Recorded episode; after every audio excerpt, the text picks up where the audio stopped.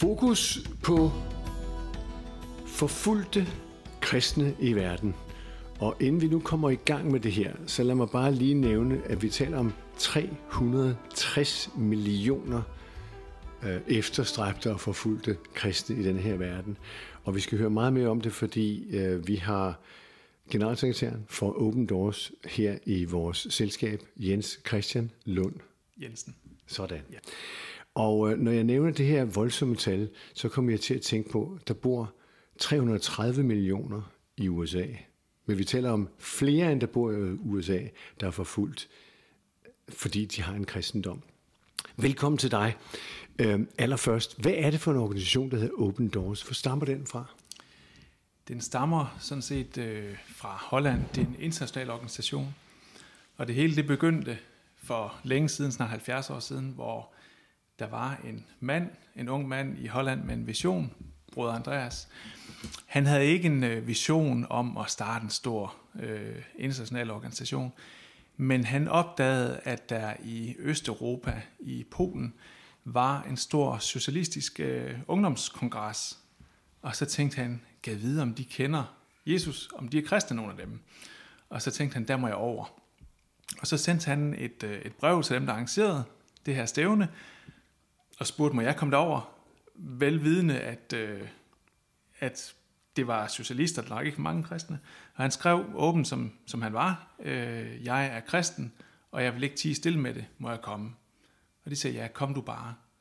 Og så rejste han derover, og han opdagede, at øh, folk faktisk ikke kendte til kristendommen. Og han øh, sneg sig så væk fra kongressen der, øh, og så var han ude i nogle lokale kirker og sådan noget. Og ville gerne dele ordet med dem, og han fik også lov at dele ordet, og så sagde han, jeg vil gerne slå op og læse fra det, det sted i Bibelen. Og så opdagede han, at folk havde ikke bibler. Og så gik det op for ham, jamen, de mangler jo simpelthen det vigtigste af alt. Og det startede egentlig sådan hans virke. Og så havde han mange rejser til Østeuropa bag jerntæppet derefter. Så vi er oppe på næsten ja, fra, fra 1955, ja. så, så der er snart jubilæum på ja. verdensplan. Hvor mange er tilknyttet det på verdensplan? Vi arbejder i 70 lande i dag. Øh, vi gør det sådan op, så at vi øh, rejser penge til de forfulgte kristne, og vi informerer om de forfulgte kristne, og vi øh, kalder os til bøn for de forfulgte kristne i 25 lande, sådan i den vestlige verden, lige fra Sydamerika til Australien, til Europa, til Nordamerika. Øh, og så arbejder vi i 70 lande. Så det er en stor international organisation. Men hvordan gør I det her? Altså, hvad er det, I hjælper med? Fordi en ting er at være forfulgt, og det kan vi jo meget sjældent, måske desværre, læse om, at øh, i øjeblikket i Thailand, nogle gange i Nordkorea, brænder man kirker ned, og man bliver fængslet for at samles i private hjem og sådan noget. Hvad kan I hjælpe med der? Man kan sige, vi arbejder sådan hovedsageligt på tre fronter. Øh, det, det hele begyndte med, det var at smule bibler øh, ud til folk øh, bag jerntæppet. Og det har i mange år været sådan øh, essensen af Open Doors arbejde at have bibelsmugling eller bibellevering, som vi kalder det i dag. Også til Kina, også til andre steder. I dag så er det blevet meget nemmere at, sådan at få, få Bibelens ord ud til folk, fordi vi har jo øh, digitale medier. Men det fylder stadigvæk noget, fordi nogle steder er der restriktioner. En anden del, vi arbejder på, det er ligesom at monitorere, altså overvåge den forfølgelse, der finder sted, fordi verden skal vide det. Øh, så vi sætter tal på. Øh, vi øh, har 4.000 mennesker, der hele tiden arbejder på at indsamle data, sådan så vi ved, hvor bliver kristne forfulgt rundt omkring i verden.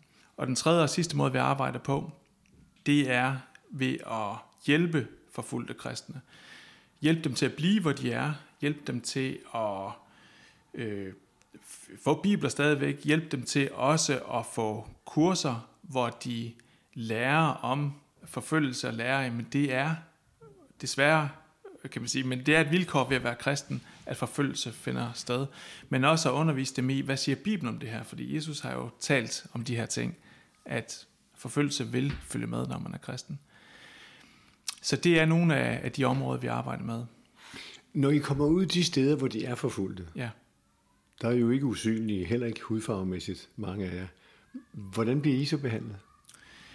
Det er jo meget afhængigt af, hvor det er henne, vi rejser ud. Øh, fordi, som du siger, Georg, så rejser vi netop meget gerne ud for at opmuntre øh, forfulgte kristne, for at de skal vide, at de ikke er alene. Øh, hvis det er Indien for eksempel, så kan der være steder, hvor det er meget let at være kristen. Man kan gå i en kirke ind i en storby og være helt åben. Man kan stå ud for en kirke og drikke kirkekaffe og hygge sig. Men rejser man så bare et par timers kørsel derfra, tager bilen et par timer ud, så kan der være forfølgelse, fordi du er ude i nogle områder, hvor der er meget analfabetisme, og hvor der er stor modstand imod det kristne evangelium og det kristne budskab. Og der kan det være nødvendigt at gå undercover. Så vi har oplevet, at der er steder, og jeg har oplevet, for eksempel i Indien, at der måtte jeg kun komme ud om aftenen, og jeg kunne kun være der 5-10 minutter og se det arbejde, der skete, og så skulle vi hurtigt væk igen, for ikke at virke væk af opsigt. Vi kan måske lige sige, at den her første udsendelse, vi laver, den sådan går generelt ind i, hvad er Open Doors, hvordan opererer I, og i næste udsendelse kan vi gå ind i nogle personlige oplevelser, som du har haft, for ligesom at sætte, hvad skal vi sige, kød på. Det er det, der sker, det er det, jeg har set, så det er sandt nok, det jeg siger. Ja. øhm, men lige tilbage til organisationen. Øh, når I er ude, hvordan reagerer de forfulgte kristne? Dem vi møder, giver udtryk for, at de bliver meget glade. Øh, fordi det er jo ikke nogen hemmelighed, at mange af de forfulgte kristne også kan føle sig overset, også af den globale kirke. Øh, de føler måske, at de er glemt, de føler måske næsten, at de er forladt.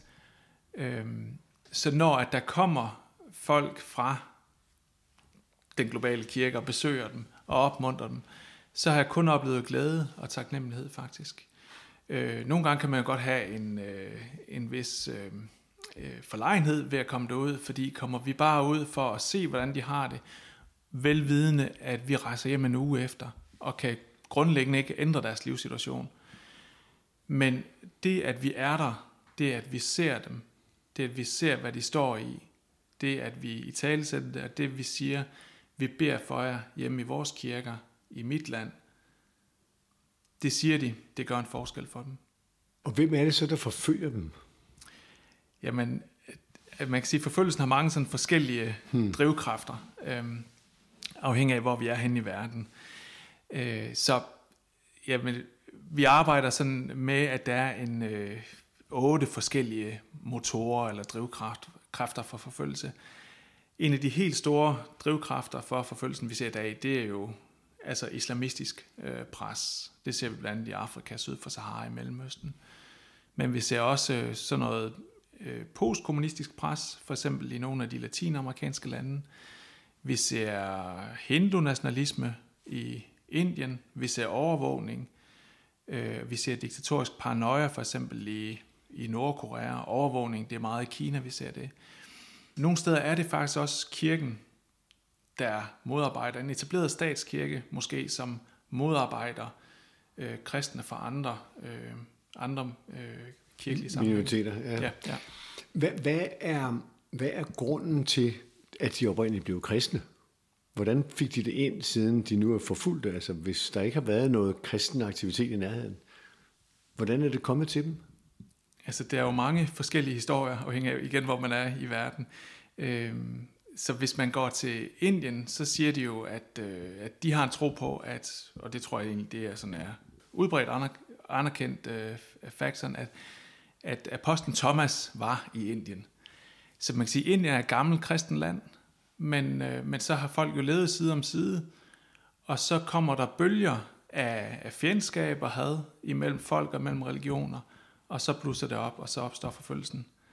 Men, men det er jo det er meget forskelligt og meget diverst afhængig af, hvor man er hen i verden. Men hvad med regimerne? Altså, når vi taler om forfølgelse, så taler du om Indien og Nordkorea. Hvad er deres frygt for de kristne? Jeg tænker, at øh, hvis nu vi kigger for eksempel på sådan et, øh, en beretning som juleevangeliet, så hører vi, at øh, de tre vise mænd, de startede med at gå hen til kong Herodes, og så spurgte de ham, er det rigtigt, at der er født en konge her? Fordi det vil se et tegn på i, i stjernerne. Og der blev øh, kong Herodes, han blev sådan øh, fuldstændig panisk, øh, som vi hører om det i juleevangeliet, øh, fordi han tænkte, nej, nej, nej, der er ikke nogen, der skal tro min kongemagt her. Jeg tror, det var det, der var på spil. Og så kender vi historien med øh, barnemordet i, i Bethlehem og så videre. som fulgte efter. Jeg tror, at det er nogle af de samme mekanismer, der er på spil i dag, at nogle steder så føler de eksisterende regimer sig truet af, at der er en ny magt, der kommer. Selvom at det ikke er en magt af den verden, men det, at, at de kristne, for eksempel i Kina, eller for eksempel i Nordkorea, udfordrer de, de eksisterende regimer og siger, at vi vil ikke tilbe, vi vil ikke gøre alle de ting, som I siger som regime, at vi skal gøre som kristne.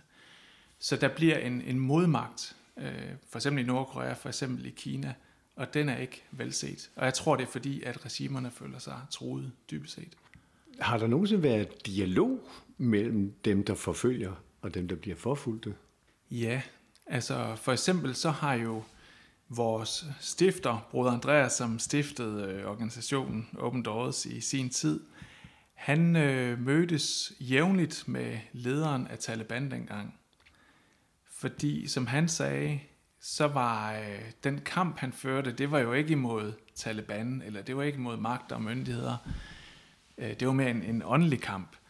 Øh, så han vil hjertens gerne tale med lederne af Taliban, fordi de mennesker, som er i Taliban for eksempel, eller i alverdens regimer, og som modarbejder kristendommen, det er jo stadig mennesker, som, som Gud elsker.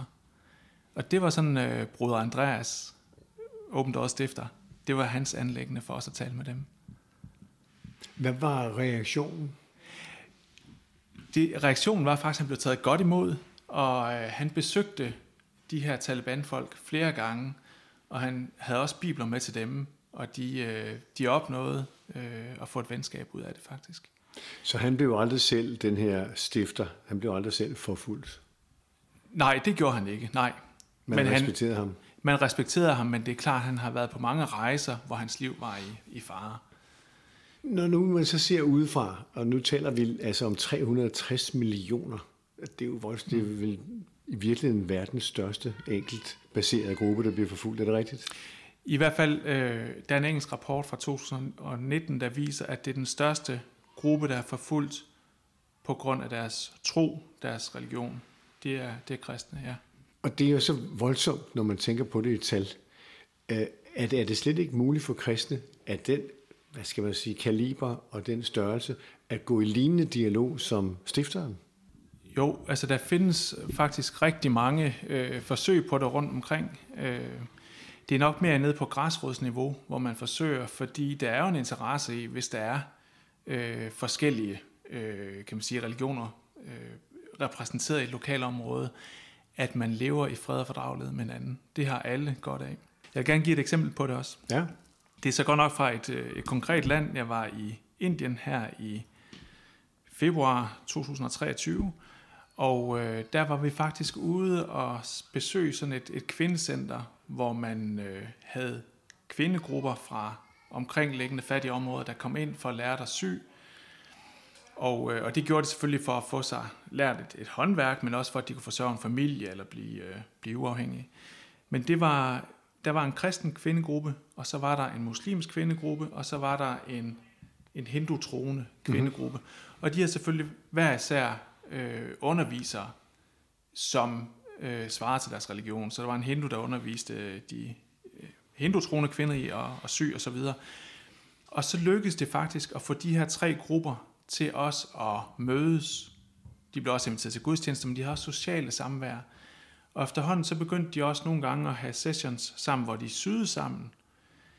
Og lige pludselig så oplevede de her kvinder jo, at jamen, vi kan faktisk godt være venner, vi kan mødes, vi kan have det sjovt sammen, vi kan udvikle os sammen på tværs af vores religion. Så det med, at man er menneske først.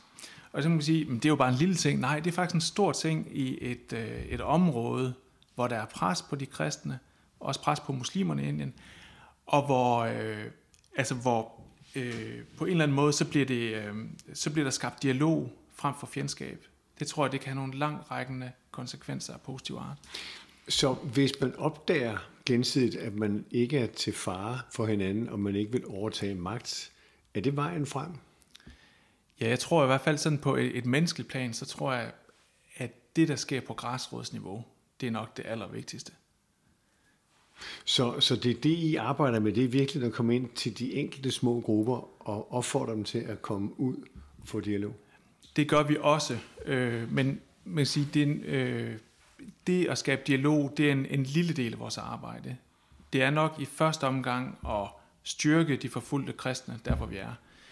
Men vi vil også gerne udruste dem til at være synlige kristne, der hvor de er. Øh, jeg giver et andet eksempel fra Syrien for eksempel. Der har vi omkring 270 håbcenter fordelt ud over Syrien. Øhm, og det vi oplevede, da der var jordskælv i februar 2023, det var, at de her håbcentre, de bliver jo sådan nogle, øh, de bliver også centre for håb for andre end de kristne, fordi de omkringliggende muslimske samfund søgte også hen til kirkerne for at få hjælp, for at få mad, for at få tøj. Og på den måde, så, øh, så blev det også, kan man sige, øh, dialogskabende. Men det var egentlig ikke måske tanken i første omgang. Det var i første omgang at hjælpe de kristne, som var udsat. Men så mm. var der sådan en, en centrifugal effekt af det. Sådan så modstanderne i situationstegn ikke opfatter dem som magtfjender. Ja. ja, så der er nogle barriere, der bliver nedbrudt, nogle mure, der bliver ja. brudt ned. Jens Christian Lund Jensen er i podcasten her og generalsekretær for det, der hedder Open Doors, så du fortæller lidt om, hvor mange der er forfulgte, og hvad I kan gøre, og hvem der var organisationens efter. Det var altså en brother Andreas i uh, Holland. Med andre ord, I har rekrutteret tusindvis af mennesker i verden til at gå ud og hjælpe den her store gruppe på 350 millioner i at have et, et bedre liv. Hvad er det, at de lever af liv i øjeblikket, når de er kristne i sådan nogle lande som Nordkorea for eksempel? Altså Nordkorea er kristne under ekstrem pres. Og det er nummer et på listen. Det er I har lavet listen med 40 forskellige, ikke? Jo, der er egentlig der er flere lande, øh, men, men der er godt og vel 50 lande, hvor der er ekstrem eller meget alvorlig forfølgelse. Og der ligger Nordkorea nummer et på den ja. forfærdelige de, liste. Hvordan bliver de forfulgt der? Jamen, øh, i Nordkorea er det jo et uh, totalitært regime, øh, hvor det ikke er tilladt at, at dyrke anden gud, kan man sige, end... Øh, familien? En, ja, en, en familien. Øh, Altså den, ja, den ledende familie, Kim Jong-un ja, og hans familie. Yes, ja, ja. Man taler om, at religionen nærmest er Kim Jong-il, ja. ilisme, ikke? I tre generationer. Ja, øh, og derfor så, så er det faktisk, i praksis er det umuligt at være kristen. Det er umuligt at samles.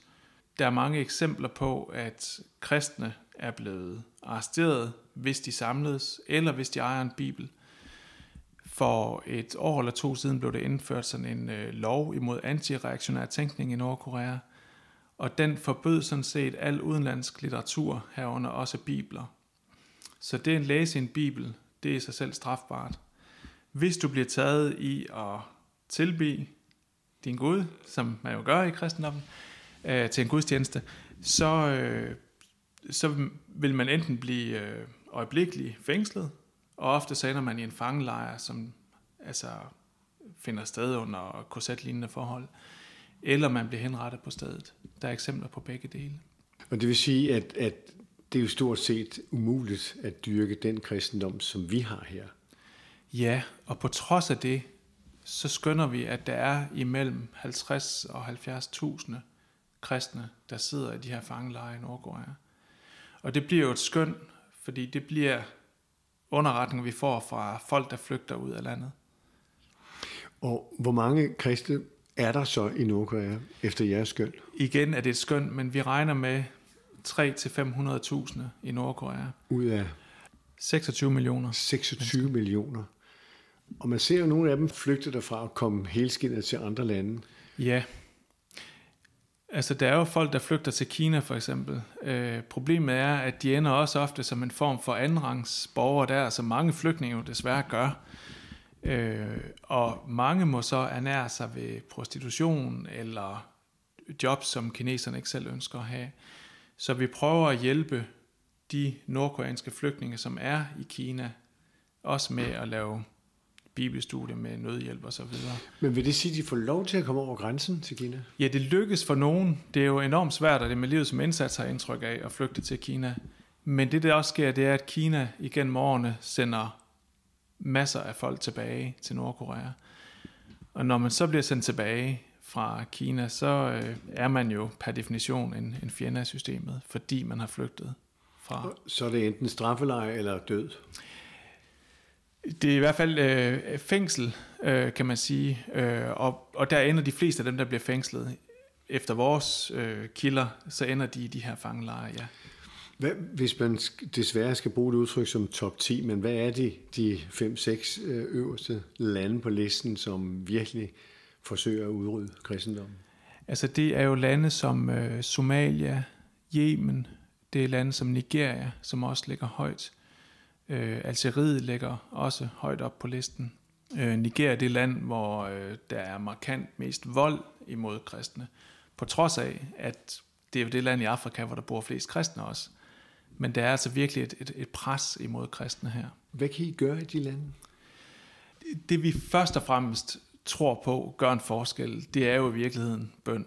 Altså vi, ja. vi tænker, at, øh, at det her det er meget en åndelig kamp, som der også står øh, imellem, øh, eller imod de kristne i de her øh, lande.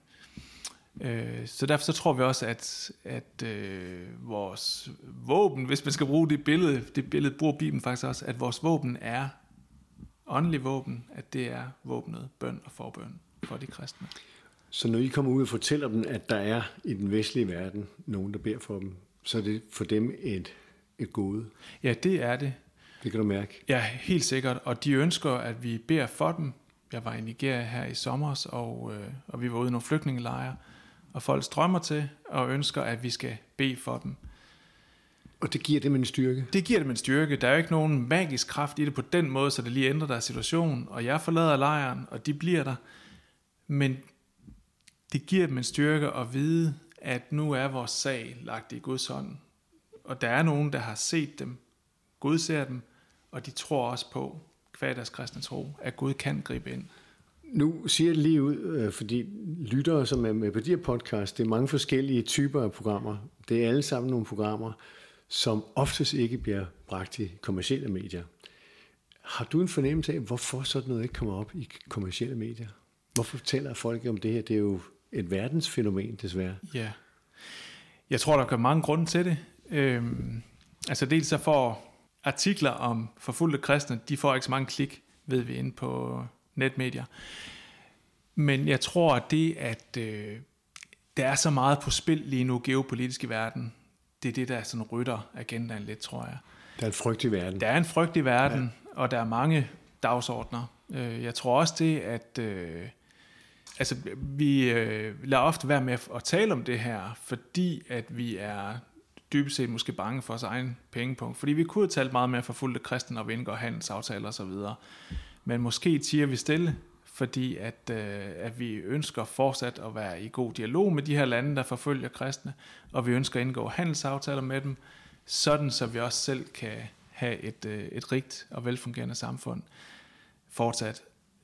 Det, der bare er ulempen ved det, det der hagen, og det, der skulle få os til at reflektere, det er jo det her med, at er der så ikke nogen borgere i de her lande, som bliver kastet under bussen, når vi glemmer at kæmpe for artikel 18 i menneskerettighederne, som handler om retten til at tro og tænke, hvad man vil. Ja, fordi de lande, de fleste af de lande, som forfølger kristne, har vel også underskrevet den artikel. Ja, det er jo det. Ja, det så har de mange går faktisk imod den artikel, de skrev under på. Ja. Og der kan man så undre sig over, at der ikke er mere opmærksomhed på det fra pressen og fra medierne, at de virkelig begår en ulovlighed. Ja, ja. Er det noget, I lægger op til at fortælle mere om? Til medierne ja. og til politikerne? Mm-hmm. Ja, vi forsøger jo og jeg tænker også, øh, vi oplever lige nu, er der sådan en, en, en gryende bevidsthed blandt nogle politikere om, at det her, det må vi tale mere om. Hmm. Øhm, der er slet ikke den bevidsthed i Danmark, som vi har i England for eksempel. Men, øh, det er der større i England. Den er langt Jeg skal lige sige, når du siger kliks, så er det det, der hedder clickbait. Det ja. er på vores øh, computer. Hvis vi går ind og klikker på overskriften på en artikel, så bliver det registreret som en læst artikel. Men i virkeligheden går man måske bare ind og kigger, så går man videre, så er det registreret, og sådan er det. Så, så når vi kigger på det her, så er det et spørgsmål om at vække befolkningen for at læse noget mere omkring det, og få noget mere information. Ja, altså vi tror, at det hele det starter med i Danmark, at, øh, at folk ved, hvad der sker også. At folk ved, at der er øh, millioner af kristne, der bliver forfulgt på grund af deres tro. Jens Christian Lund Jensen, jeg vil bare lige sige til dig til lytterne, vi går ind i en ny udsendelse lige om et øjeblik, så kommer der et nyt afsnit, og der skal vi tale lidt om, hvordan et dansk folketing vil reagere på det her. Følg med, vi er tilbage igen.